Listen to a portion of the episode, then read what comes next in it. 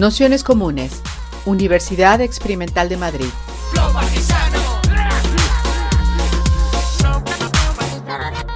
Toda la información en nuestro canal de Telegram Nociones Comunes o en nuestra web traficantes.net barra formación. Pues nada, buenas tardes, bienvenidos, bienvenidas, bienvenidas a este curso Las luchas autónomas, una historia que, bueno, como sabéis, estamos haciendo un repaso de algunos de los hitos más destacados de, bueno, pues de lo que ha sido las trayectorias de esto que llamamos movimientos autónomos, que desde el principio dijimos también que era una cosa bastante diversa y, y dispersa, también se podría, se podría decir. Eh, comentamos el último día en la sesión de la autonomía obrera italiana precisamente la pregunta de qué pasó con eh, el movimiento del 77, cómo ese movimiento de la autonomía obrera derivó en, eh, un movimiento autónomo pues, más urbano, metropolitano, vinculado a las luchas ecologistas, vinculado al feminismo, a eh, a una autonomía más social y más eh, de movimientos de lucha, pues de nuevo, de nuevo cuño que no eh, estaban afincados o basados sobre todo sobre el sujeto obrero y sobre la fábrica. ¿no? Y comentamos también que que bueno, de trayectorias eh, similares, ¿no? De crisis, de reconversión industrial, de, de, paro, si se quiere también, y de biografías de lucha en ese ámbito, pues eh, tenían algunas similitudes o podían encontrarse algunos puntos de, encuentro con la sesión, con la sesión de hoy, ¿no? Con el, eh, lo que es la, situación histórica de Euskadi en los, en los años 80 y, en la crisis de finales de los 70 y qué tipo de movimientos y de luchas se abren en, en ese en ese momento. Eh, entonces, bueno, pues eh, venía precisamente eh, bastante al pelo el, tener la, sesión de hoy, esta sesión que recupera el título de Tropicales y, Radicales, que es este libro que, hizo Juancho Estebaranz, que es la persona que nos, que nos acompaña hoy hace ya unos, unos cuantos años y donde da cuenta de, de lo que fueron aquellos, aquellos movimientos que desde mediados de los años 80 y, durante la década también de los, de los 90 o entrando en los años 90, pues un poco pusieron en marcha nuevas prácticas políticas vinculadas también a las, a las, luchas, de, a las luchas del momento. Eh, Juancho ha militado desde hace ya mucho tiempo desde los comités de, base antinucleares, el movimiento ecologista y también el movimiento libertario antiautoritario en el proyecto liquiniano El Cartea y bueno, pues siempre vinculado a, ese, a esos movimientos autónomos y yo diría también, eh, sobre todo, antiautoritarios en, en, Euskadi. Y bueno, pues es historiador y, también eh, ha dado ese, ese, punto de intentar ordenar históricamente lo que, lo que sucedió. Y, bueno, pues por eso también pensábamos que era importante tener esta, esta sesión eh, en ese intento también, sobre todo, de que el, panorama de, de, los movimientos y las luchas autónomas pues pasasen por distintos, distintos territorios. ¿no? Hay sesiones más ubicadas en Madrid, hay otras como la de hoy que es Euskadi, Italia, eh, bueno, pues intentando tener esa, distinta panorámica, aunque fuese en, fotografías un poco, más, un poco más cortas. Así que nada, agradeceros a, todos, a todas las que estáis por aquí hoy un, sábado tarde y muy especialmente a Juancho que se haya venido desde Bilbao aquí a pasar un, día con nosotros y nosotras y comenzamos. Hola. Hola, ¿qué tal? Aquí estamos. Eh, bueno, yo había preparado una, una de las exposiciones un poco analógica. Veo que mucha gente está, está en la red y entonces este tipo de... Claro, decía antes en la introducción que el libro había salido hace tiempo, ¿no? Y entonces hace tiempo salió en el año 2005 no había tantos medios, por supuesto, estos medios tecnológicos de, la red, ni tampoco casi proyecciones. Entonces yo el otro día encontré por casa estas láminas que eran las que, las que amplían un poquito el formato del libro, que era un formato arrevistado y un formato en el cual aparecían sobre todo eh, ilustraciones que podían funcionar bien en el blanco y negro. En fin, pues esto, la gente que está en la red os lo vais a perder y la gente que está aquí lo va a poder ver. Bueno, os voy a hablar un poco de, ese surgimiento de, una nueva autonomía o de unos nuevos grupos que se consideran a sí mismos eh, autónomos, antiautoritarios a principios de los años 80 en, nosotros decíamos Euskal Herriak, que, es como aparece en el libro, ¿no? Por un poco negando esa idea de nación como un, lugar único en el que ocurren siempre las mismas cosas y precisamente, pues igual que utilizaban nosotros cogíamos esa denominación de lo que era países catalans, ¿no? de que hay diferentes países y también dentro del País Vasco hay diferentes países y, bueno, pues que os decía que no, sé cómo me he ido ahí a eso de los en Euskal Herriak, que seguimos utilizando ese, ese plural para, una diversidad que yo creo que, bueno, con, el, con los años esa diversidad ha llegado, eh, creo, afortunadamente a casi todos los, los movimientos. Eh, por, bueno, voy a contar primero una anécdota.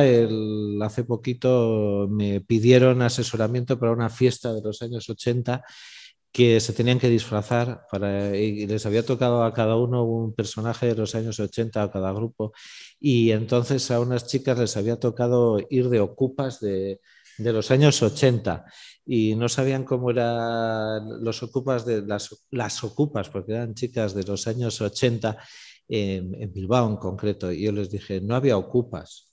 ¿Cómo? Es imposible, ¿cómo no va a haber ocupas? Digo, no, los, los ocupas de, viviendas eran, eh, estaban en Guipúzcoa, eh, pero en Vizcaya nunca conseguimos, nunca se, consiguieron ocupar viviendas. Siempre hubo mucha mucho desalojo y lo que había era ocupaciones de gasteches, pero aquí no hubo, o sea que no os podéis disfrazar de esto. Bueno, da igual, pero eso solo, solo lo sabes tú.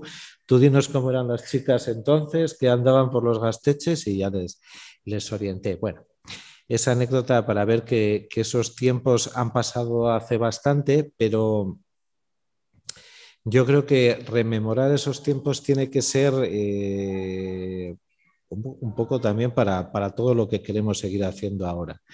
Y creo que cuando se rememoran tiempos anteriores tenemos la tentación, sobre todo a la gente que seguimos en movimientos o intentando movernos, de contar solo las luces y olvidarnos de las sombras. Y sobre todo cuando es un tiempo que ha pasado pues ya casi 40 años de aquello y se convierte en un tiempo no sé si mitificado, en el sentido de que solo se recuerda todo lo bueno que, ocurrió. Yo creo que no recordar esas sombras es hacer un flaco favor al presente. Yo creo que todos los tiempos eh, tienen sus dificultades y hay que, hay que recordar también los logros y las dificultades, porque así cuando tú quieres hacer algo ahora, eh, no piensas, bueno, pero es que vosotros, vosotras eh, en aquel tiempo lo teníais muy fácil. No, lo teníamos muy difícil. Tampoco fuimos quizá los más, las más inteligentes muchas veces, cometimos muchos errores y por lo tanto yo creo que enseñar en el acierto y en el error, enseñar en el sentido de mostrar tiene que ser el camino para, bueno, para poder aprender y para poder seguir haciendo. Y en ese sentido es la, exposición que os voy a hacer. Sí que es una, una situación muy distinta. Claro, a principios de los años 80, solo sociológicamente hay que, tener que, hay que recordar que que la juventud o, aquel invento que era la, juventud eh, eh, era la mayoría de la sociedad o el grupo mayoritario de la sociedad. Sin embargo, en la actualidad es un grupo muy minoritario, o sea, no minoritario, pero es, eh, hay, por lo menos en Euskal Herria, hay el mismo número de gente entre lo que se considera juventud que de 65 a 80 años. Con lo cual, claro, la composición nuestra eh, social era bastante distinta y la, y la, fuerza que podíamos tener esa gente joven eh, también era, eh, era notoria. Y, por lo tanto hay que pensar en ese momento, hay que pensar en el, en el actual y también tener en cuenta esas diferencias. Bueno, eh, a nivel político también estábamos en una situación muy claro, que, no es pareja a la que, a la que estamos viviendo ahora. Estábamos hablando en, al principio de la década de los años 80 bueno, pues aquí casi saliendo de lo que era el posfranquismo o la, o la primera democracia y a nivel político, a principios de los años 80, eh, entran tanto en el Estado francés como en el Estado español, entran las socialdemocracias, el PSF y el Partido Socialista Obrero Español a, a intentar gobernar. No vamos a decir que,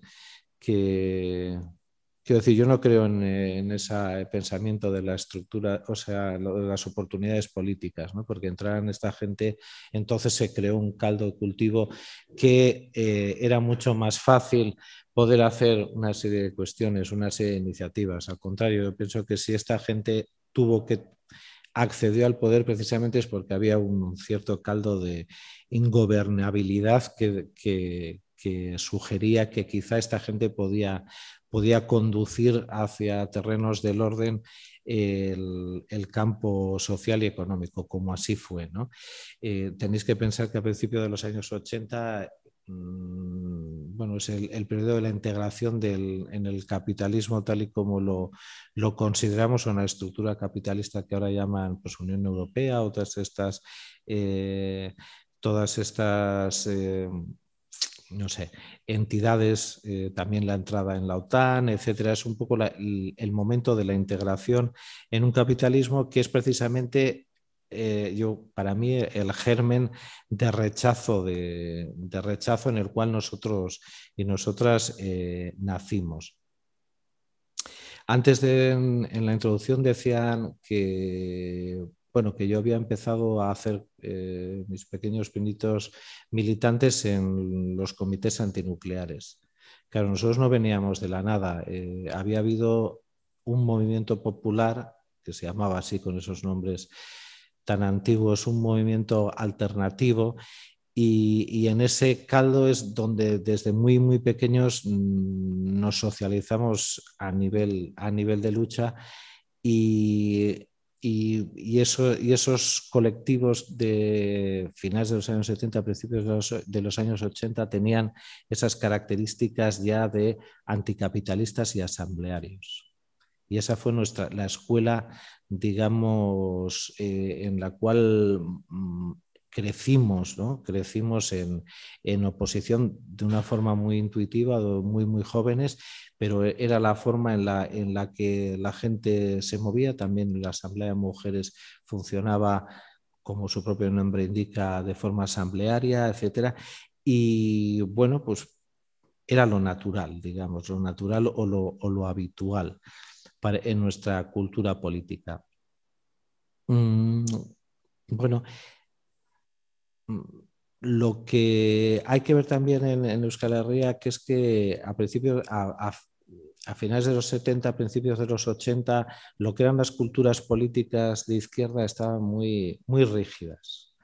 No digo que no hubieran tenido momentos más cálidos, pero digamos que se había llegado a un nivel de, de esclerotización de las propuestas más más novedosas, más, más cálidas, que, hacía que no te reconocieras eh, como joven militante en, esas culturas políticas de izquierda. No estoy hablando solo de, lo que luego se conoció como izquierda Berchale, sino también dentro de lo que eran las, propuestas de los clásicos partidos leninistas que había en toda Europa y también en el Estado español. Eh, ahí no, tenías, no, tenías cabida. Mm, os digo que la mayoría o, gran parte de la gente que teníamos una cultura política, como os digo, proveníamos de comités antinucleares y en aquellos momentos la lucha antinuclear terminó, terminó porque hubo un cierre patronal y al final no se, no se abrió la central nuclear.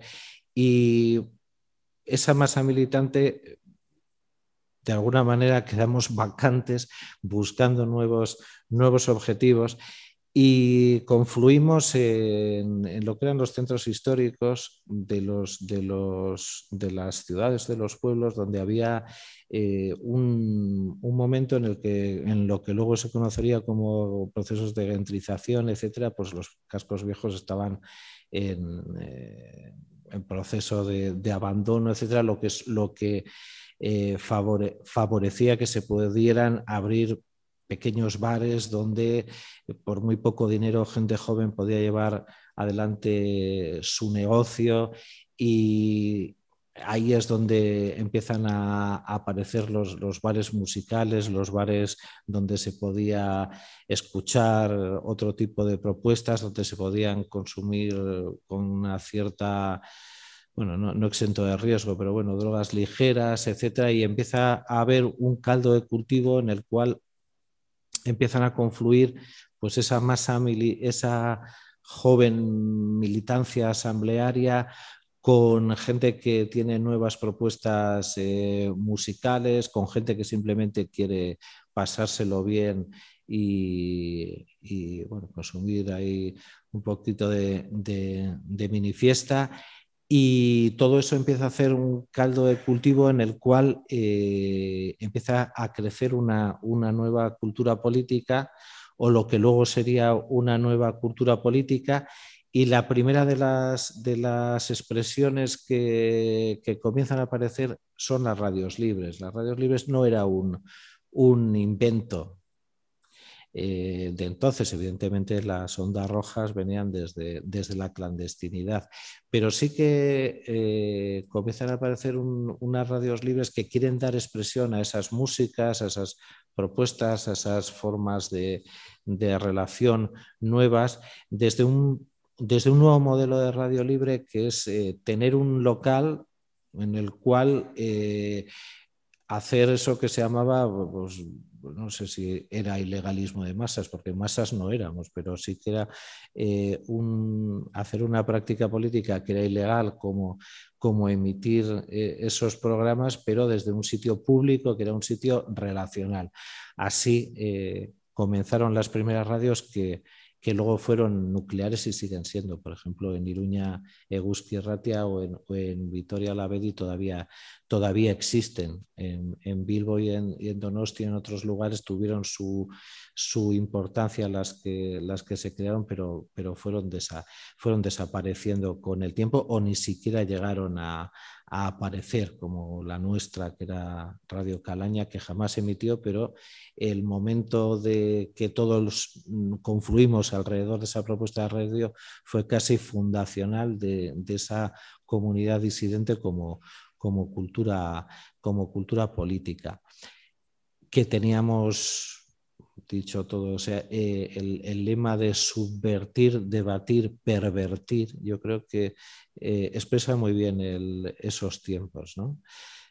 Eh, subvertir políticamente, debatir entre nosotros y pervertir las, las rigideces esas, no solo de la, de la, provincia, sino también de la propia izquierda que se había quedado esclerotizada, por, quizá por por los derroteros que le, había llevado su lucha contra la reforma, no lo sé. El caso es que, fue así. Las radios libres, por lo tanto, fueron lo primero que, es, que, expresó esa realidad de una nueva comunidad y también casi, casi seguido empezaron a, a aparecer fanzines lo que llamamos ahora fanzines, ¿no? pues que, sería una, una versión de, las propias radios, pero una versión por escrita quizá más relacionada con diferentes aspectos, pero precisamente pues algunos, algunos de lo que eran al principio fanzines que intentaron reflejar ese nuevo ambiente, eh, fueron los que después tuvieron una mayor, un mayor éxito y un mayor recorrido. Por ejemplo, Resiste de Vitoria, que no hablaba tanto de la propia cultura política, de lo antiautoritario que llamaríamos luego, sino que intentaba reflejar un poquito todo ese, todo ese espectro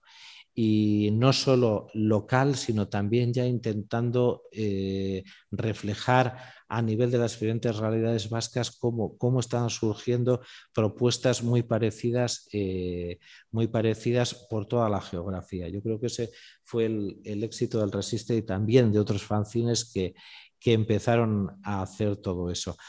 Eh, ¿Cuál sería la siguiente, eh, lo siguiente para esa comunidad que, quería y vivía de otra manera sería conquistar espacios o crear espacios físicos aparte de esos pequeños locales.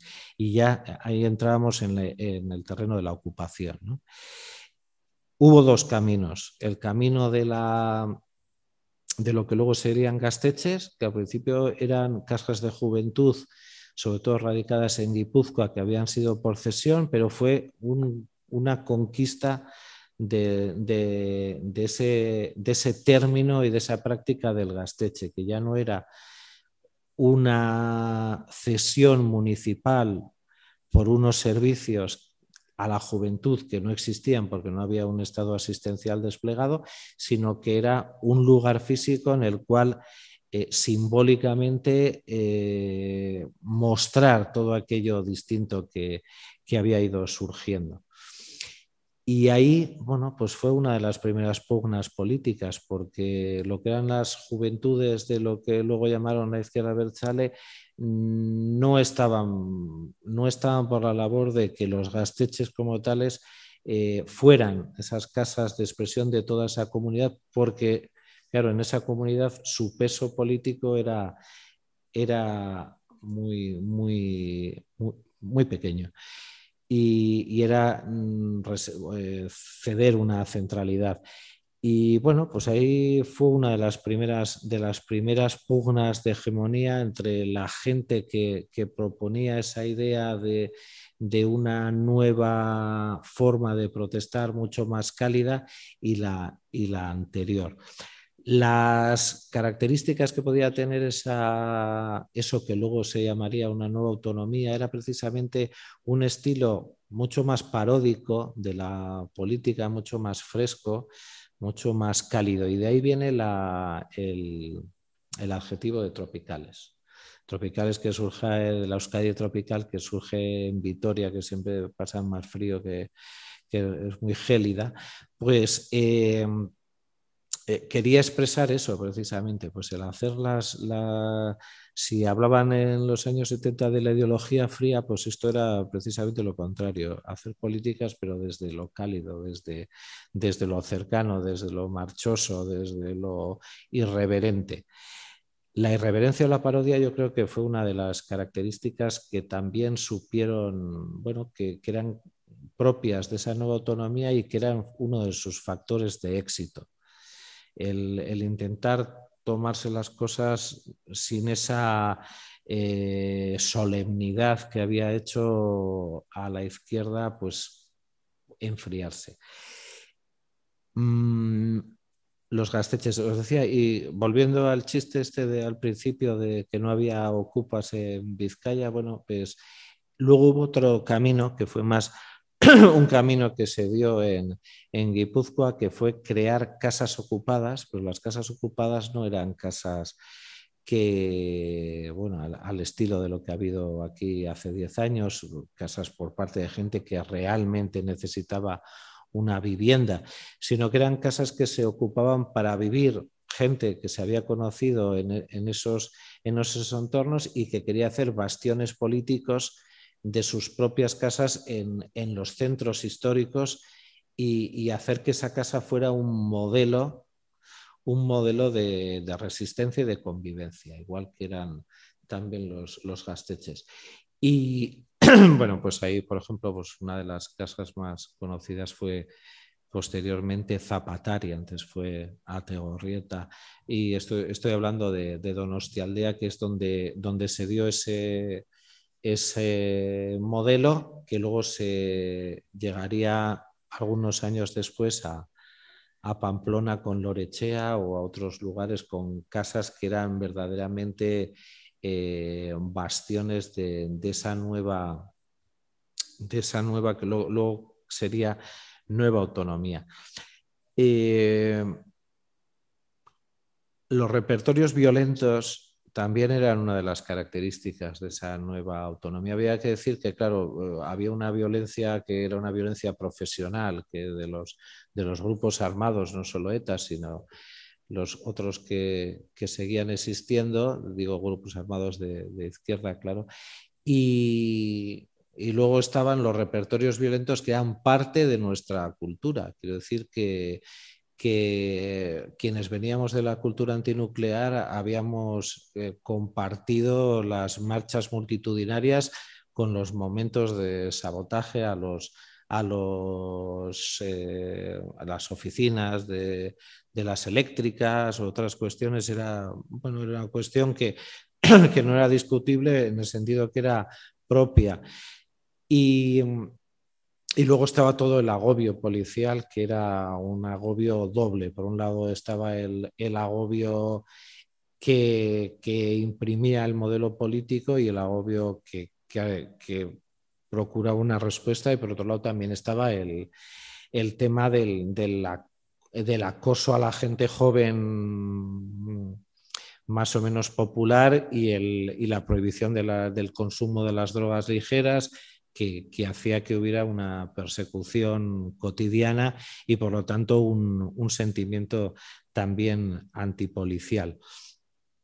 Pero por otro lado, eh, había movimientos como el movimiento obrero, que, o el movimiento obrero, dentro de, lo que eran todas las resistencias obreras, que había pasado en esa época a tener unos repertorios muy violentos también, eh, por desesperación pura, porque sus, sus reivindicaciones eran simplemente, eran eh, recuperar el puesto de trabajo, pero recordad que a principios de los, de los 80 esa famosa reconversión, que en realidad es eh, desindustrialización, y por lo tanto habían vuelto los repertorios tanto asamblearios como de encierro, como de enfrentamiento con la, con la, con la policía. Ese, ese componente, digamos, violento eh, era parte de nosotros y enseguida, por ejemplo, también fue una de las características de lo que, de otro de las patas de todo esto que estoy contando, que es el,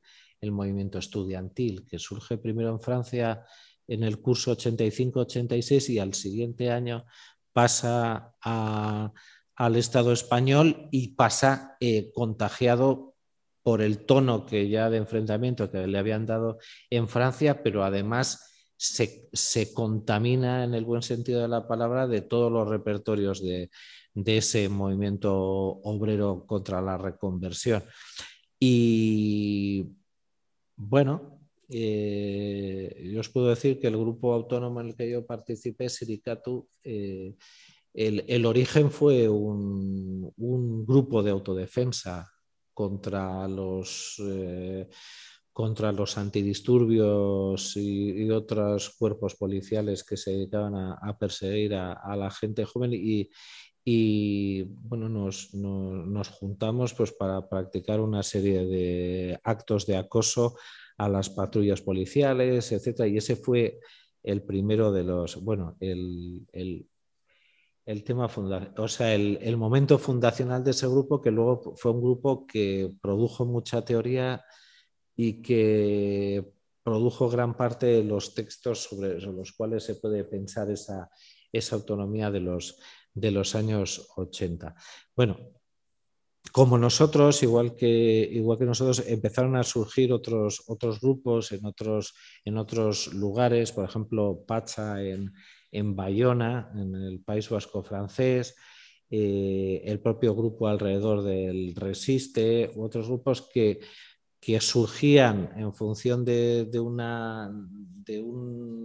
ambiente que era muy parecido en, las diferentes localidades y que empezamos a tener una mínima coordinación también por una cuestión antirrepresiva, que era, si os acordáis, bueno, pues hubo un grupo hubo un grupo que pertenecía a la generación inmediatamente anterior, que eran los comandos autónomos, que habían terminado por aquellas fechas su actividad armada, pero que tenían un, número de presos y de, exiliados que eran, eran, bueno, pues no eran anecdóticos, estamos hablando de 30 personas en prisión y el doble por lo menos por ahí funcionando fuera del, o sea, en clandestinidad o, sin poder regresar, etcétera. Y, después, mm, bueno, pues alrededor de la existencia de, de, esos presos y de, algunas, y de algunos hechos concretos, como fue una eh, una matanza policial en, cuando estaba ese grupo ya en los momentos, en los últimos estertores, en el puerto de pasajes. Y bueno, pues para organizar un poco los actos de protesta en el, en, los en el aniversario de aquella, de aquella acción policial fue la primera vez en la cual nos vimos mucha gente en las caras y empezó una, no una coordinación, pero sí un conocimiento, simplemente para decir, bueno, pues en Azcoitia se va a hacer este, este homenaje y hay unos carteles y tal y cual. Bueno, de esa manera empezamos a conocernos y la verdad es que muy poco más. Quiero decir que, que no había más que unas pequeñas, unas pequeñas trazas. Lo que sí que pasó fue que esa pequeña, o sea, ese ritmo más o menos natural de acercamiento de esos incipientes grupos autónomos, por toda esta cuestión que os decía de, ese ejercicio de la violencia informal, o sea, no profesional, pues se fue acelerando. en Vitoria, en el año 86, enseguida hubo, después de las fiestas alternativas, unos disturbios y allí lo que era la, eh, izquierda berchale política eh, ya se desmarcó y estuvo señalando que eran los, los alrededores políticos de la radio, a la BEDI, los que eran los, los eh, eh, responsables políticos de los disturbios que habían destrozado el centro de la ciudad, etc. Bueno, enseguida se empezó a, a mascar la posibilidad de que eh, el ejercicio de esa violencia informal, no solo por parte de los grupos que se ya empezaron a autodenominarse autónomos, sino por parte de otros, que en ese ejercicio lo que era la izquierda política se, desmarcara y hubiera una gran represión, etc. Bueno, se empezaba a mascar todo aquello y efectivamente así ocurrió. Así ocurrió. Eh, dentro, ocurrió inmediatamente, dentro de esa pequeña coordinación que empezó a surgir, empezaron también a, empezamos a trabajar colectivamente algunos aspectos que quedaban fuera de, quedaban fuera de, la práctica política de otros grupos. Por ejemplo, eh, empezamos a hacer las primeras campañas contra la instalación de los cuarteles de la chacha de la policía autonómica, que entonces pues, las izquierdas eh, no sabían un poco qué hacer con ese proyecto de nueva policía autonómica como recambio del anterior de la, estatal. Eh, ¿Qué otras? Empezamos a hablar del rechazo al trabajo, empezamos a, hacer una campaña a favor del sabotaje. Mm, eh, se empezó a, se hizo una campaña eh, empujando una fecha que era el 30 de abril, en vez del primero de mayo, el 30 de abril, como supuesto Día Internacional del Sabotaje, que nos sacamos de la manga, porque en realidad eso no existía. Había habido en, en, Holanda una jornada de sabotajes el 30 de abril porque era el cumpleaños de la reina, y, pero nosotros nos, inventamos que era el Día Internacional del Sabotaje y, que había que, que, mover el esqueleto de, contra las burocracias del movimiento obrero y bueno, pues fue otra de las propias campañas. También había algunas campañas que no nos vamos a apropiar eh, dentro de, la política de esos grupos, pero que, por ejemplo, ciertos sectores del feminismo que estaban también en ese ambiente empiezan a hacer campañas contra la integración de la mujer en las Fuerzas Armadas. Bueno, se empiezan a, trabajar otros, otros, ya políticamente, expresamente, algunas, algunos aspectos que habían quedado, que habían quedado huérfanos o que o que nadie los trabajaba. También estoy viendo aquí, es que estoy eh, mirando así las, las, ilustraciones, eh, las procesiones ateas que pueden parecer una, no sé, algo patrocinado por el Reina Sofía actualmente eh, o similar, pero entonces, pues bueno, pues tenían su, dentro de esa nueva propuesta alternativa y reverente, pues tenían su peso. Y sobre todo cuando acababan con cargas de los antidisturbios, que no eran así eh, actos de, simplemente de, pues no sé, de parodia o de lo que fuera artística, sino que tenían una carga, una carga de ruptura dentro de la comunidad tradicional. No creo que me estoy enrollando mucho por el formato. Eh, e, enseguida, si, todo este creciendo es desde el año 83 hasta el año 87, en el año 87 ah, ocurre lo que la fatalidad que tenía que ocurrir. En realidad no era una fatalidad, era algo que tenía que ocurrir. Eh, si se proponían, si se promocionaban, si se reivindicaban repertorios de violencia eh, informal, alguno de ellos tenía que acabar de una manera trágica, que es lo que ocurrió en una protesta en marzo de 1987. Eh, pegan fuego a, una casa del pueblo del Partido Socialista que, estaba llena de, gente que estaba tomando ahí sus potes y, mueren dos personas y creo que una tercera, no sé si murió días después en, el hospital.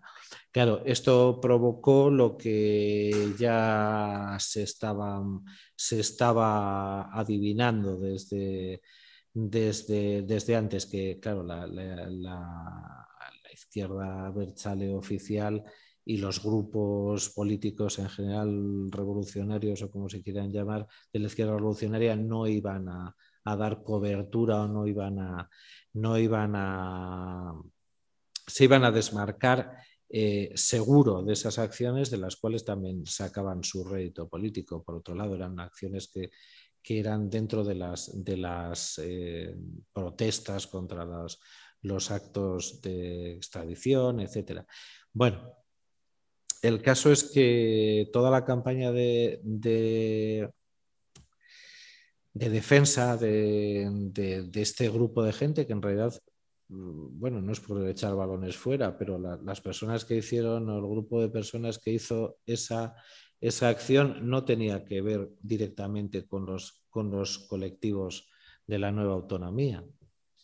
Era era gente eh, de los ambientes de la izquierda Berzale, pero como el partido de Ribatasuna que entonces existía hizo una rueda de prensa diciendo que había sido el grupo autónomo de la ciudad, pues ahí ya les detuvieron junto al, junto a los que al ambiente del cual había surgido la acción y, eso provocó que, eh, bueno, toda una campaña antirrepresiva y de denuncia de esa, de esa delación policial y además una delación eh, falsaria, porque hubo una reunión en, en Portugalete la noche anterior, eh, precisamente donde se decidió eso y donde se, les, se advirtió a la gente que, que se iba a hacer esa, esa delación.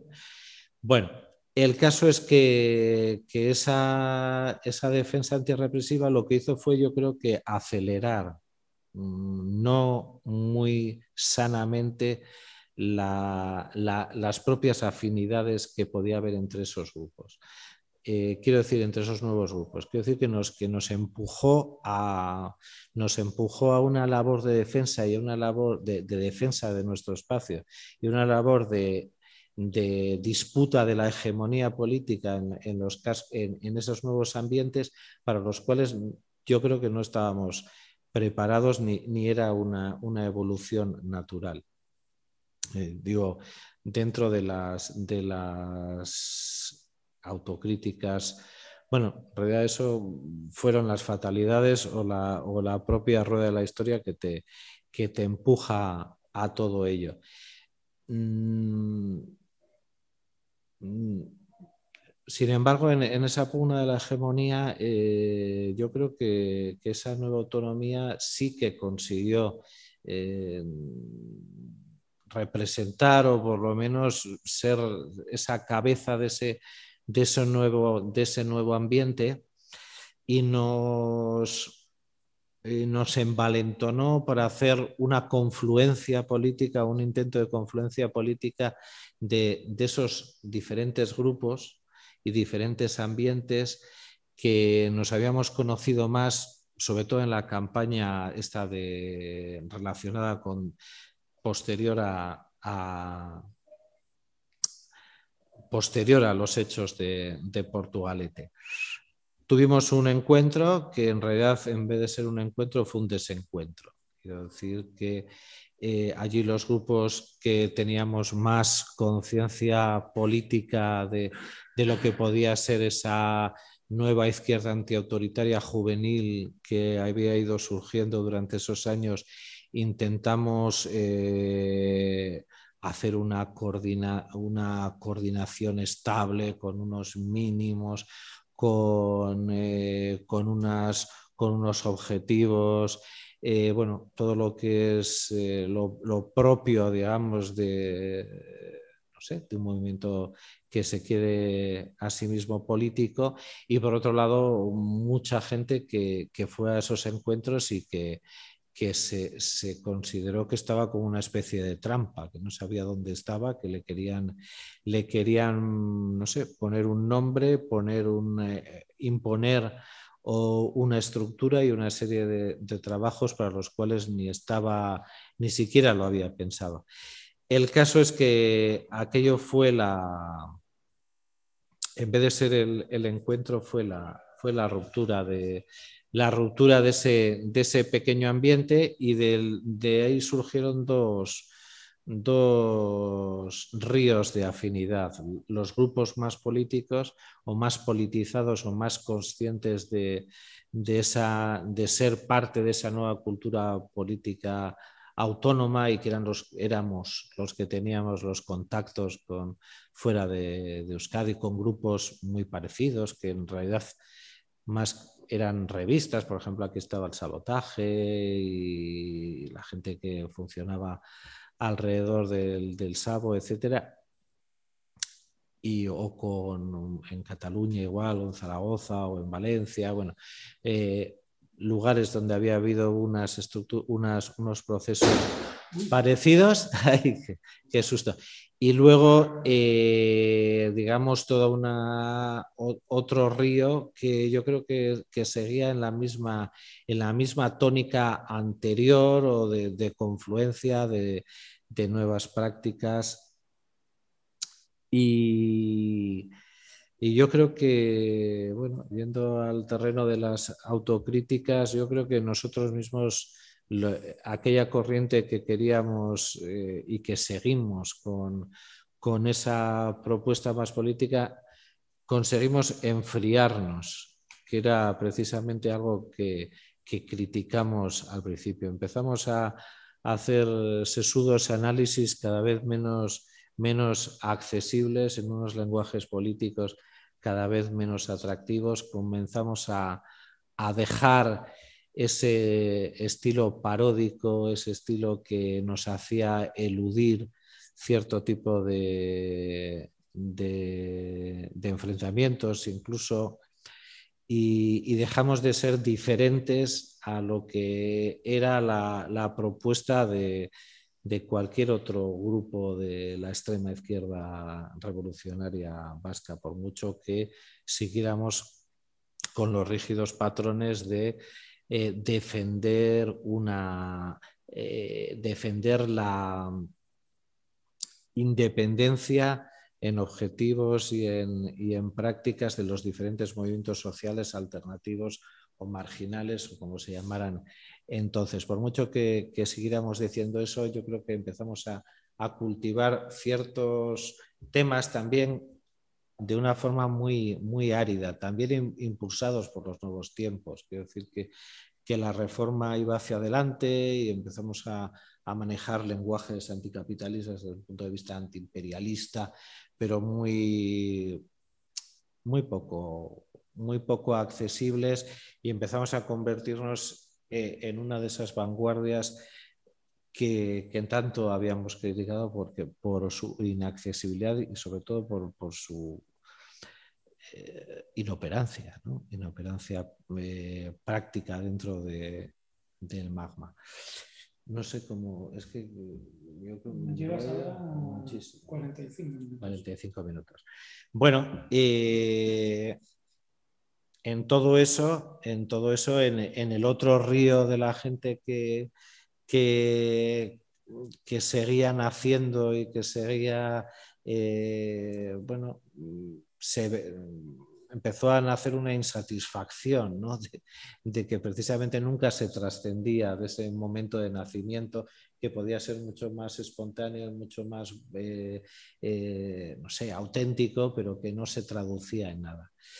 Yo creo que el, tiempo político cambió, los años 80 también terminaron y bueno, mm, también surgieron nuevas prácticas, ¿no? pero el mundo que nació con los años 90 yo creo que exigía nuevos movimientos. Era, yo creo, un, un mundo que se parece mucho al que tenemos ahora. ¿no? Ya había en el año, bueno, bueno finales de los 80 cayó el muro de Berlín, cayó el, mundo dual.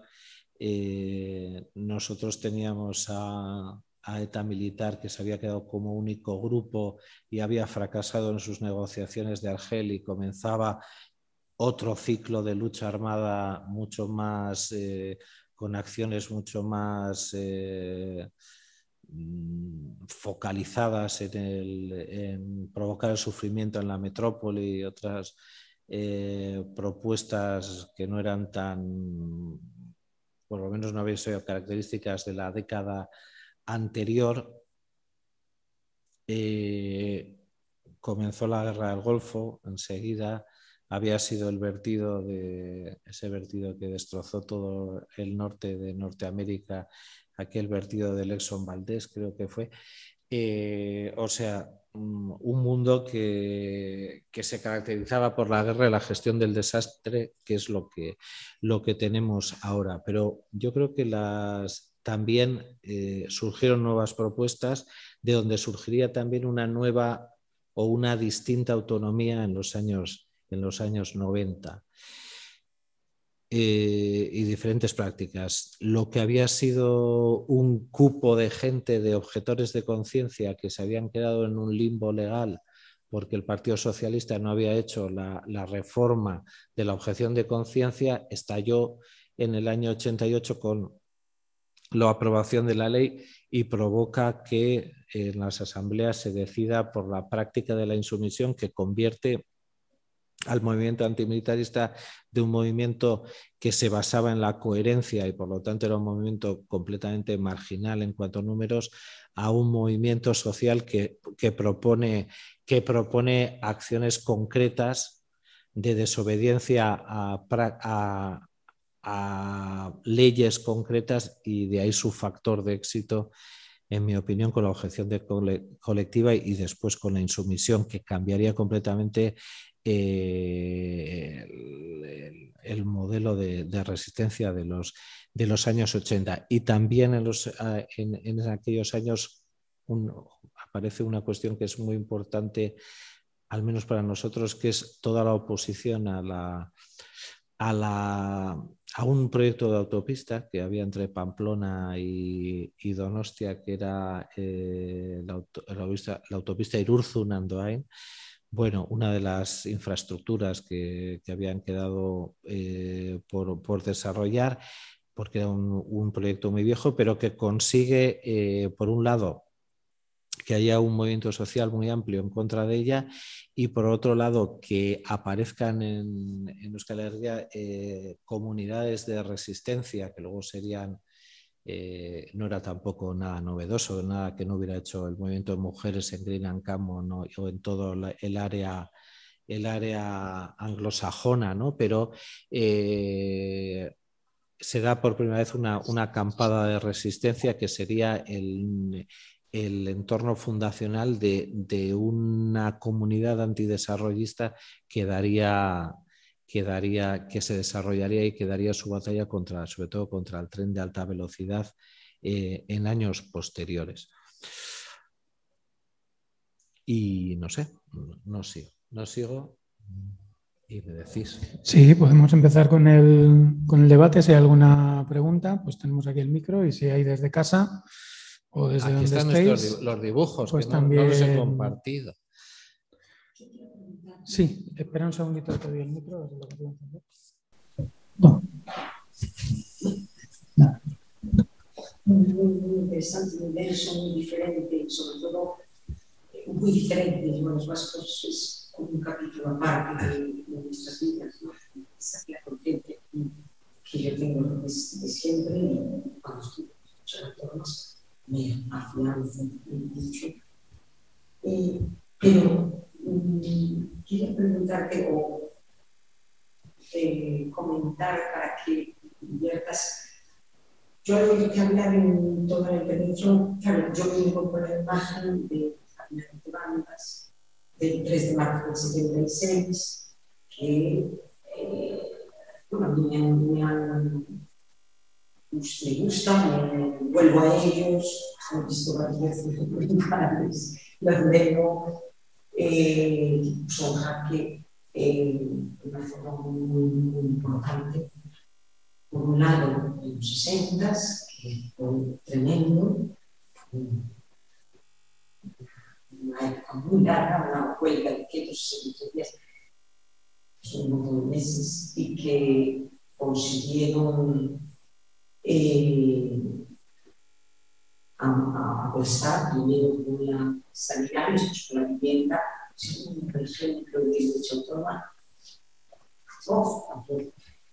Y después, bueno, ya en el 76, entonces, claro, todo lo que nos hablas, yo estaba con, tengo una dualidad en la cabeza, por un lado, todo lo que es el movimiento obrerista, con todas las reivindicaciones laborales muy vinculadas a, a las fábricas, sus cajas de resistencia o por sus asambleas muy vinculadas a las fábricas, que es como los antecedentes de lo que yo al vivir aquí me esperaba, ¿no? Es decir, de repente me encuentro un estudiante, un joven, a un, chico que viene las luchas autónomas, pero no realistas, por así decirlo. Entonces, a mi cabeza tengo, son los hijos y los nietos de los de bandas o de los del 76 y el, por otro lado, y todo lo vasco, yo lo digo, el militarismo, el antinuclearismo y, bueno, al mismo ante la guerra de aquí, del bombero vasco, ah. los 2000, que también lograron que los barcos no fracasen en esa zona, sino en otro sitio y después. O sea, eh, me gustaría que comentases un poco cómo los hijos o los nietos de aquellos eh, obreros que hicieron las luchas autónomas de más granado que tenemos en este tema de luchas autónomas, eh, se convierten en esos jóvenes donde el espectro ideológico es muy amplio. Yo creo que a nivel estudiantes, vanguardia ideológica, compromiso y llegar a la práctica, también en País Vasco un fuerte porque no se mueve nunca la teoría, siempre pasa la acción en todos los planos, para bien, para mal. Y, y, después también en el 83 está el movimiento alternativo libertario, donde los, no los pero los movimientos, incluye el País Vasco, tiene una fortaleza enorme, el movimiento antimilitar, y bueno, Barcelona, esa comunidad, o Madrid, Valencia, Barcelona, o Galicia, pues también puede ser otro momento antagonista muy fuerte, no sé, es por hacer un... Ya. Sí, sí, sí, claro. Ojo, pues tienes toda la razón que, bueno, por, biografía, eh, eh, claro, nosotros éramos, no sé si, hijos, pero, o sea, o nacidos ya, pero bueno, de, todo ese movimiento obrero que dices, pero hijos naturales, quiero decir que, no, hijos, no hijos políticos, yo creo que es que has...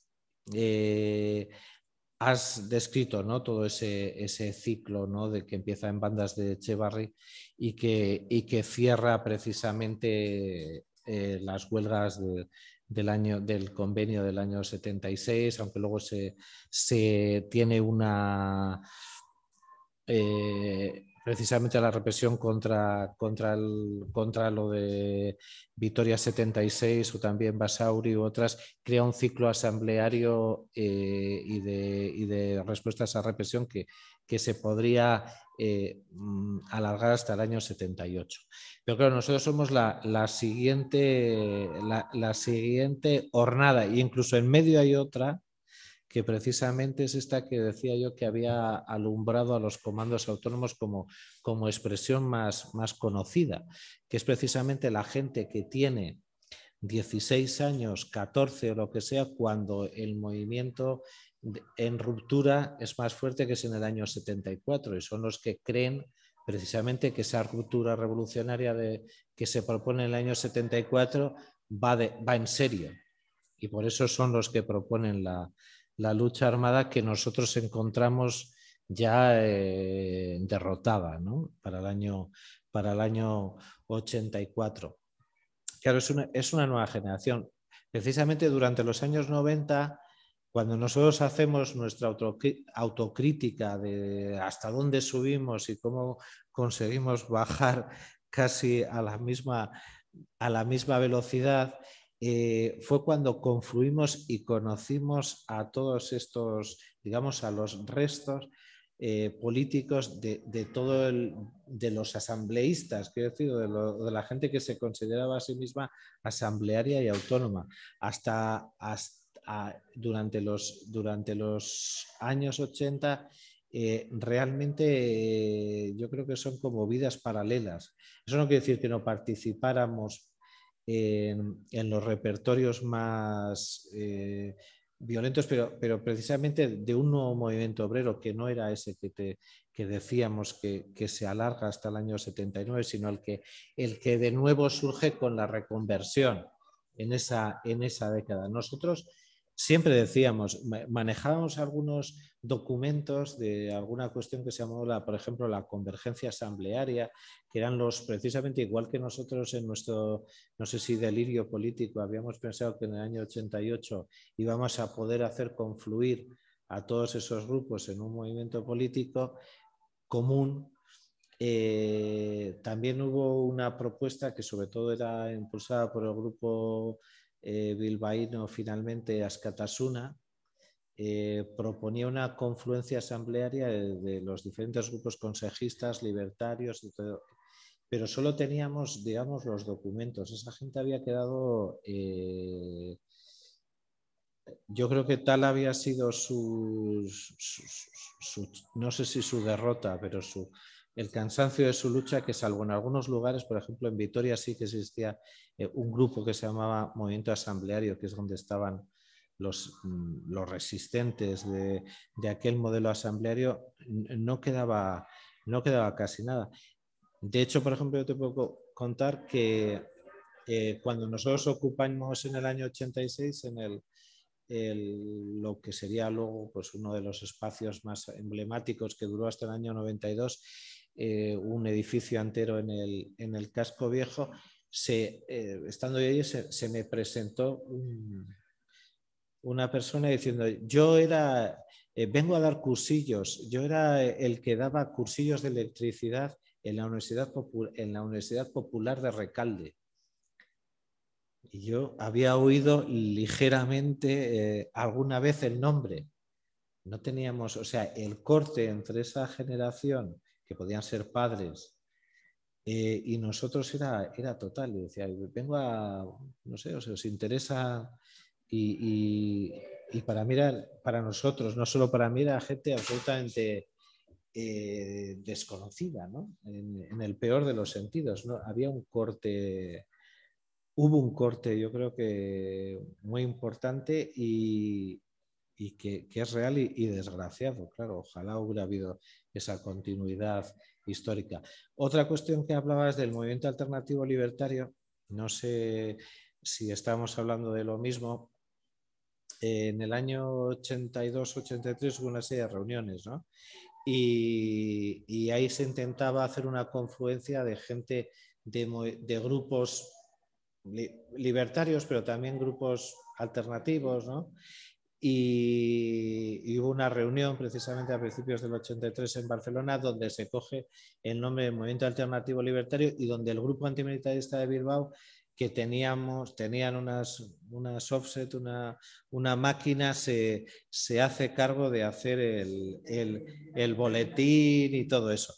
Y mm, bueno, yo creo que hay eh, el grupo antimilitarista de Bilbao eh, era como un movimiento, perdón, como un grupo libertario eh, fuera, digamos, de las, de, los, de las obediencias de la CNT o de lo que luego sería la CGT o historias de estas, y, sí que había gente en él que, estaba buscando una, unos iguales, ¿no? Unos iguales, y que participaba en, en, esos encuentros. Pero bueno, ya sabes cómo acabó aquello del movimiento alternativo libertario que le, crucificaron tanto desde los sectores oficiales del anarcosindicalismo, no puedo hablar de anarquismo ahí, que, la gente desistió. Y te puedo decir que la gente de Bilbao que fue eh, volvió alucinada de, los, de ciertos enfrentamientos que había en Barcelona que no sabían ni de qué hablaban, porque hablaban de ciertas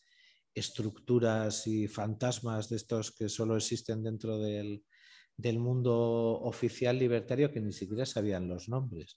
Decían, es que dicen que somos de la escisión de no sé qué, no sabían ni, qué escisión hablaban, ni de qué se habían tenido que extinguir, ni cuál era el exilio, decían, ¿el exilio de qué? Para ellos el exilio eran pues, los que se habían ido a la lucha armada, no, no el exilio oficial del rollo libertario de los años 30, ¿no?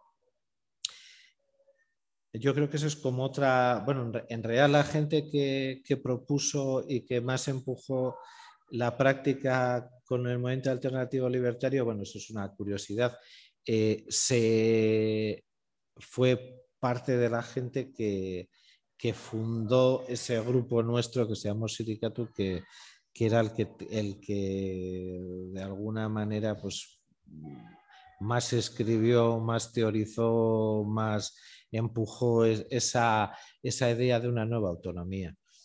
Pero bueno, son como, como, historias paralelas, digo yo. No sé si Y es una desgracia, pero es así, ¿eh? pero no, no había... con, los anteriores autónomos, que ni siquiera se llamaban autónomos porque se llamaban anticapis, anticapitalistas en, en, Euskal Herria, no había, no había ni contacto ni posibilidad, solo había las peores historias. No sé quién que se ha integrado y se ha hecho ejecutivo y, cuando, cuando de esa vieja autonomía había pasado lo que ha pasado en todos los grupos políticos, o sea, o sea, en todos los movimientos. Para mí, tres grupos, o sea, quien sigue militando, quien se pasa a la opción contraria y el grupo fundamental, el que se va a casa. Y, no, no, yo creo que no pasó nada distinto, pero nosotros teníamos esa, esa visión. No sé. ¿Alguna cuestión más que haya por ahí? Decís que se escucha bajito, pero bueno, desde este micro yo creo que se oye bien. ¿Se, ¿Se, escucha? ¡Ay, madre! Sí, sí. A muerte se te escucha. no, eh, siguiendo un poco hacia adelante con esto que te has quedado, ¿Qué tipo de relaciones existen a partir de los 90 desde el salto que se dan de los grupos de, yo qué sé, sabotaje y autodefensa a, digamos, la relación de la Cale Borroca como una cuestión más organizada entre grupos autónomos y la izquierda Berchale. Y luego distintos intentos que hubo dentro de la autonomía, especialmente bilbaína y tal, de centros sociales en KGB, Boom, Gas y todo esto, que donde ya parece que la diferencia entre autonomía o izquierda Berchale aparece como con una diferencia, digamos, más sutil o no tan clara o ideológica como ocurre en los años 80. Bueno, eh, lo primero, eh, me acuerdo cuando, bueno, este, esto de la Cale Borroca en realidad fue el... A ver, siempre había existido una estructura dentro de, la izquierda Berchale juvenil, una estructura que tenía unos grupos que hacían eh, ataques en violencia supuestamente informal pero coordinada. Eh, cuando una serie de dirigentes de, estos, de esta gente se va a buscar a buscar solidaridad por, por, Europa, encuentran que hay una cuestión que se llama la street fight, que es lo que hacen sobre todo los alemanes y holandeses y, todo esto, e importan el, término caleborroca. Eh, y lo que hacen sobre todo al principio es eh, esos grupos que ellos ya tenían, que estaban, que en realidad eran grupos que a lo mejor hacían en 20 sitios un sabotaje a la misma hora, o sea, había una estructura y había una serie de, gente que lo coordinaba. Eh, bueno, pues lo que hacen es eh, importar esos repertorios e importar incluso el uso de, pasamontañas y una serie de, atrecho europeo que, que se traen. Eh, sí que, claro, como los únicos que habíamos defendido o habíamos teorizado sobre la violencia informal éramos los grupos autónomos de los 80, pues me acuerdo cuando empezaron a estudiarlo en el sentido, en todos los sentidos, universitario y policial, se nos se utilizaban esos textos que nosotros habíamos eh, fabricado, pero, pero lo que llamaron Cale Borroca no tenía tanto que ver con, en mi opinión, con una, con una práctica espontánea y masiva de la violencia informal, sino aquello era, era unos batallones más o menos organizados y precisamente cuando en el año 98 eh, toca hacer tregua, todos se van a casa el mismo día. Eh, o sea, eso desaparece de un día para otro, con lo cual eh, es la prueba fehaciente de, que, había una, una, obediencia a una, a una, estructura. A una estructura, no digo con una estructura militar, pero sí una estructura política. Eso es tal y como yo lo, por lo menos lo, he, ido, lo he ido conociendo. Lo segundo que decías era, claro, en el año 87 sí que hay en, los gasteches mm, se gana de alguna manera la, lucha por la hegemonía eh, de la idea de que los gasteches tienen que ser esos bastiones, esas casas donde, donde se muestre otro tipo de cultura alternativa y cuya existencia sea un factor de enfrentamiento con las con la realidad institucional local. Y eso por encima de lo que había propuesto la izquierda Berchale en su momento, que tenían que ser casas juveniles desde, desde con una vocación de pacto con el ayuntamiento, con una vocación de cesión, eh, organizadas hacia hacia el ocio juvenil y no tanto eh, casas políticas para los cuales eh, esa cultura ya tenía otros, otros lugares donde se podía llevar a cabo. Y esas coordinaciones que has dicho, eh, la KGB, que era la coordinadora de gasteches de, Vizcaya, creo, no sé si de Vizcaya o de Bilbo, y el Boom, que era también otra nomenclatura, sí que son la, reunión de, o sea, las coordinadoras de diferentes gasteches que van surgiendo y porque sí que hay en los años 90, si en los años 80 lo que se intenta es hacer eh, grandes casas que sean grandes bastiones simbólicos de resistencia o, modelos eh, contrainstitucionales, en, en, los años 90 hay un repliegue a los barrios, hay también una humildad en, los locales que se intentan y que se consiguen eh, ocupar.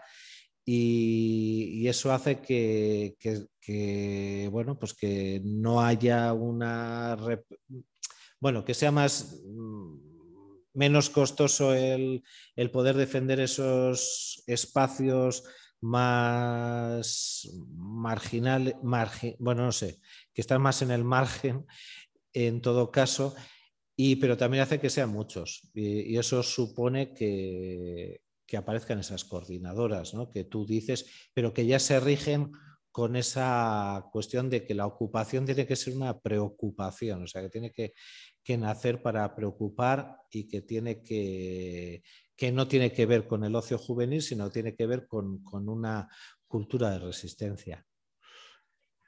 Sí, dime algo. ¿Te he contestado? Ah, sí, sí, has contestado.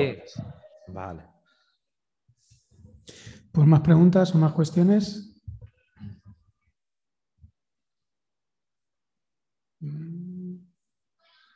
A mí sí me gustaría que, bueno, que ya que estábamos en esa línea, que contases cómo fue así como más en detalle, extenderte un poquito más en ese, cómo se gana esa hegemonía en, los gasteches, así más, a pie de obra, cómo fue el proceso, qué, discusiones había, qué, decir, cómo se organiza, decir, porque presentas como toda una generación bastante inorgánica y bastante diversa y dispersa y, a la vez se gana una hegemonía, ¿no? ¿Por qué razón? Así más, incluso si quieres, eh, sociológica, política. pues. La verdad es que... Mm, el, primer ejemplo de ese tipo de, local que podía reunir a todo lo distinto eh, nunca llegó a ser, nunca llegó a existir, que es el famoso Catacrack, que ahora hay un proyecto político que quiere heredar ese nombre, ¿no? Jamás tuvo un espacio.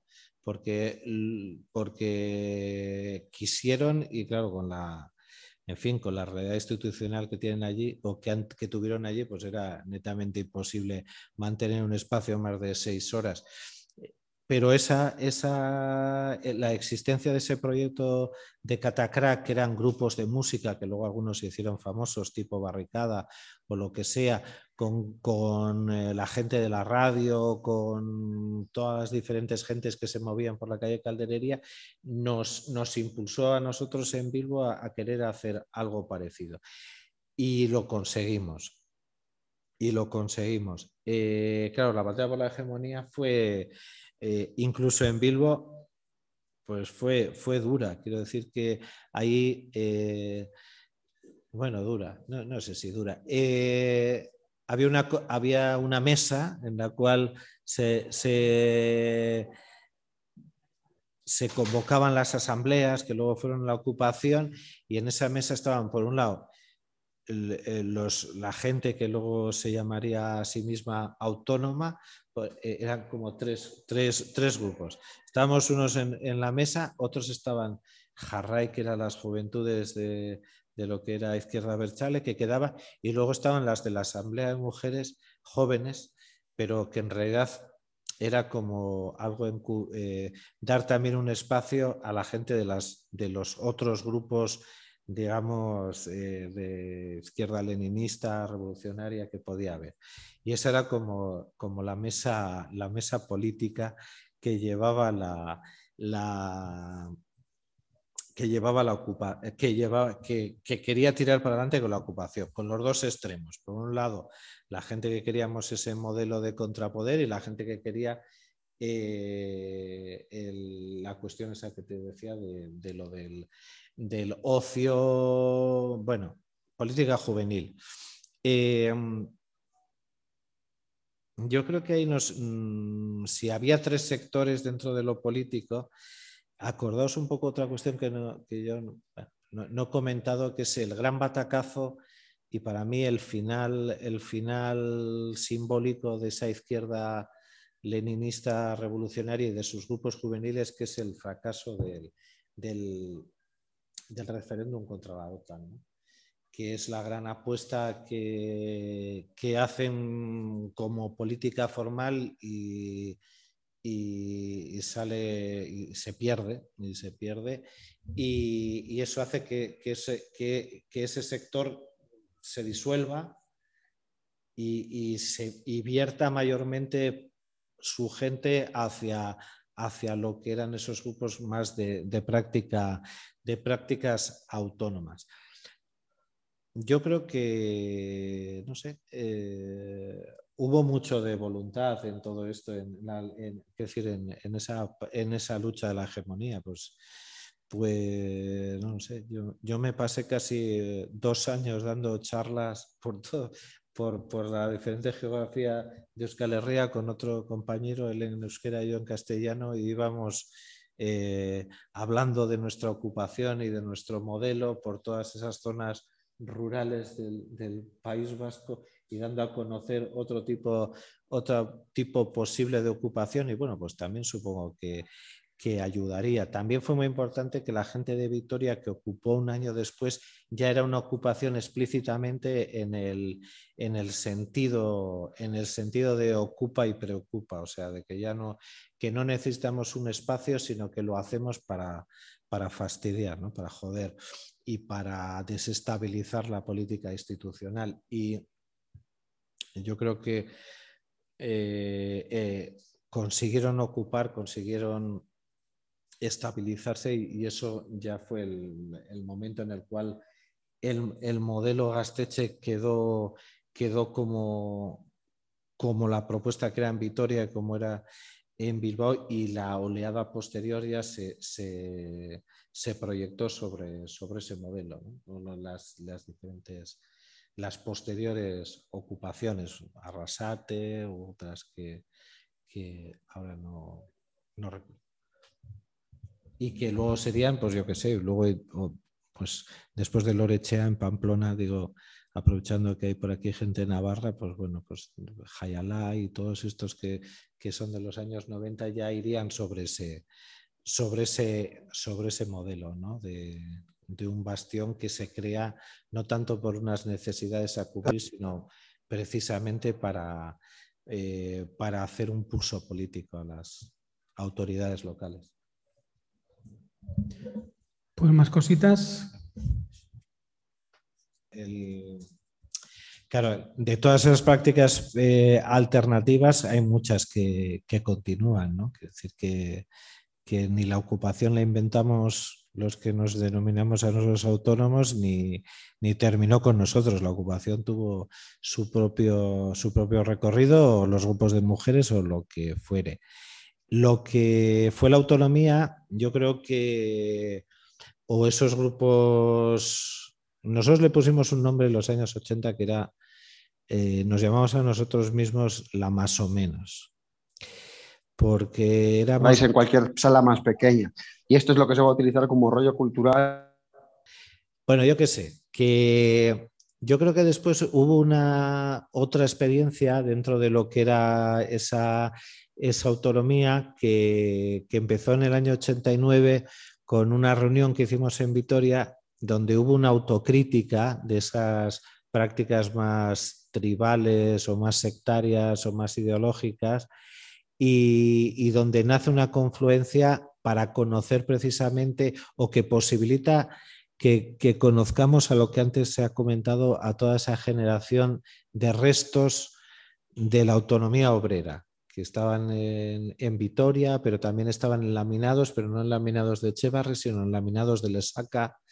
Eh, y también en rentería quedaba algo de todo, de aquellos grupos asamblearios. Y mm, comenzamos una serie de, reuniones y de que primero eran de conocimiento entre nosotros y bueno, pues saber un poco cómo funcionaba. Y, y nunca llegó a pasar de, reuniones internas, porque, o sea, eh, esa proyección hacia afuera que como coordinación o como coordinadora o que, o que realizaba campañas que se hicieron en los 80, esa, esas nuevas confluencias que surgieron en los años 90 no, no, las, no las practicamos. Yo creo que tanto los que venían de la generación anterior como la nuestra, veníamos, habíamos visto, digamos, las, eh, más las cargas negativas de, lo que podía llegar a ser y, yo, y, lo que sí que hubo fueron otras coordinadoras ya desde el punto de vista libertario, que es así que se dieron a conocer. Eh, yo creo que en, los años 90 no lo sé. Eh, nosotros en Bilbo, por ejemplo, la gente que habíamos estado eh, empujando mucho aquella historia de, de sindicato y de los grupos autónomos y en ese, en ese esquema de intervención, como fruto de esa, de esa autocrítica, impulsamos prácticas de confluencia precisamente desde eh, más laxas tanto en lo generacional como en lo tribal, o sea, tribal estético, como en el proyecto político y impulsamos cuestiones como la liquiniana o el carteano, que yo creo que aquí tenía en, Madrid, digo, porque en Madrid nos reuníamos, eh, estaban aquellas reuniones del no 92 y, y yo creo que era un, un espíritu parecido de buscar lo que nos une, tal. En fin, estas cosas que decía el fallecido Ramón, etcétera, uno de los patrocinadores de aquellas reuniones, y nosotros, por ejemplo, impulsamos, impulsamos aquello. pero de, pues, no sé, no seguíamos participando en, en coordinaciones que se intentaron hacer a nivel estatal, etcétera, pero no sé, si de contextos, si no, yo qué sé. ¿Qué, quedó? No sé, nosotros no nos fuimos a casa. Quiero decir que, como fruto de la autocrítica nació, por ejemplo, el proyecto de Liquiniano, ¿no? Que, fue, ¿eh? que, fue, pues, precisamente el intentar reunir un espacio antiautoritario que pudiera, en el que pudieran confluir un espacio físico e ideológico eh, lo que eran las prácticas asamblearias que seguían quedando en los movimientos populares que se podían autocalificar como, como abertzales o de la izquierda abertzale, también gente de las mm, que seguían los, en los movimientos alternativos y que tuviera unas características eh, estéticas eh, mucho más neutras, mucho menos focalizadas en el, en el, espacio juvenil y que dieran cabida precisamente a que toda esa gente de, también de otras generaciones pudiera incorporarse. Y eso es lo que nos ocuparía, o por lo menos a mí, la, década siguiente.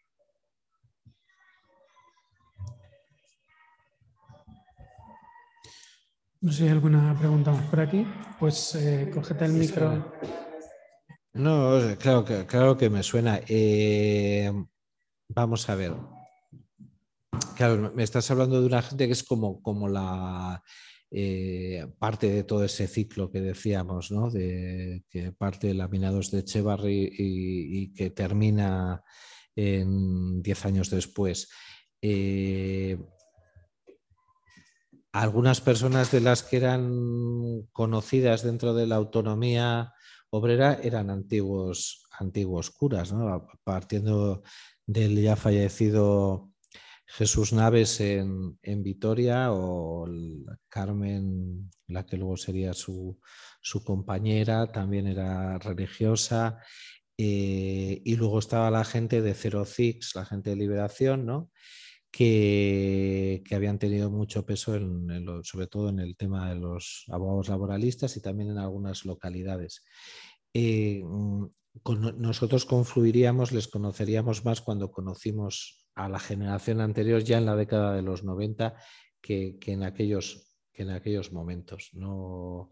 Pero luego sí que dentro del ejército de supervivientes, que ya éramos todos en los años 90, eh, apareció, bueno, apareció, conseguimos conocer a, gente que venía de Zero Six, sobre todo de Liberación y de Zero Six, y, fue una gente importante porque en lo que fueron aquellos primeros encuentros de los años 90, Mm, como era gente, la, gente poca que quedaba, pero era gente con mucha calidad y con muchos contactos, pues precisamente los, primeros, las primeras reuniones que tuvimos en, Pamplona, pues estaban patrocinados por, uno de los supervivientes o, algunos de los supervivientes de, de, toda aquella red que en Vitoria había dado, perdón, que en Pamplona había dado una, uno de los nombres efímeros que era la Asamblea por la Autonomía Obrera en Navarra, que no se integraron en, la CNT como hicieron en, otros, en, otras, en otras localidades. Y ya te digo, mm, les conocimos más porque algunos de las personas más conocidas de, de Zero Six a principios de los 80 estaban más cercanos o, o les creíamos más cercanos a la izquierda revolucionaria leninista que a la nueva autonomía, aunque a lo mejor no era así. ¿eh? Y eran prejuicios porque les, desconocíamos. Pero el resto de curas, eh, de todo ese movimiento de curas, no, le tocamos mucho. Teníamos a Pericos Olavarría en, en Vizcaya y algunos otros que habían pasado a la izquierda del Chale, pero estaban en todos lados. Por ejemplo, el, el Mm, promotor de la, de la Asociación de Vecinos de mi barrio era uno de los curas que había estado en Zamora. Pero yo no lo sabía, yo creía que era no sé quién, el Trosco, pero en realidad había sido cura y había estado preso entonces, ¿no? Pero bueno, ya le conocías por sus vidas posteriores, por ejemplo.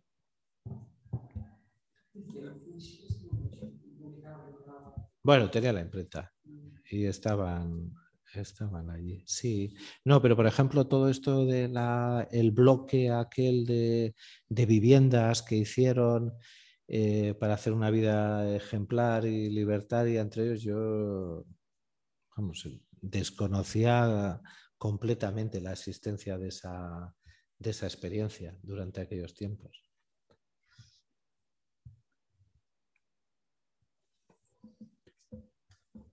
Pues muy bien, si no hay ninguna cuestión más, ya son las 9 menos 20. Y nada, daros las gracias por estar aquí un sábado por la tarde y muchísimas gracias a Juancho por haberse venido. Mañana, como siempre, estará el, audio subido. Ya mandamos el de la autonomía obrera de, Carlos, que, está en la actividad del curso. Y nada, pues mañana mandaremos este. Así que muchas gracias. A vosotros.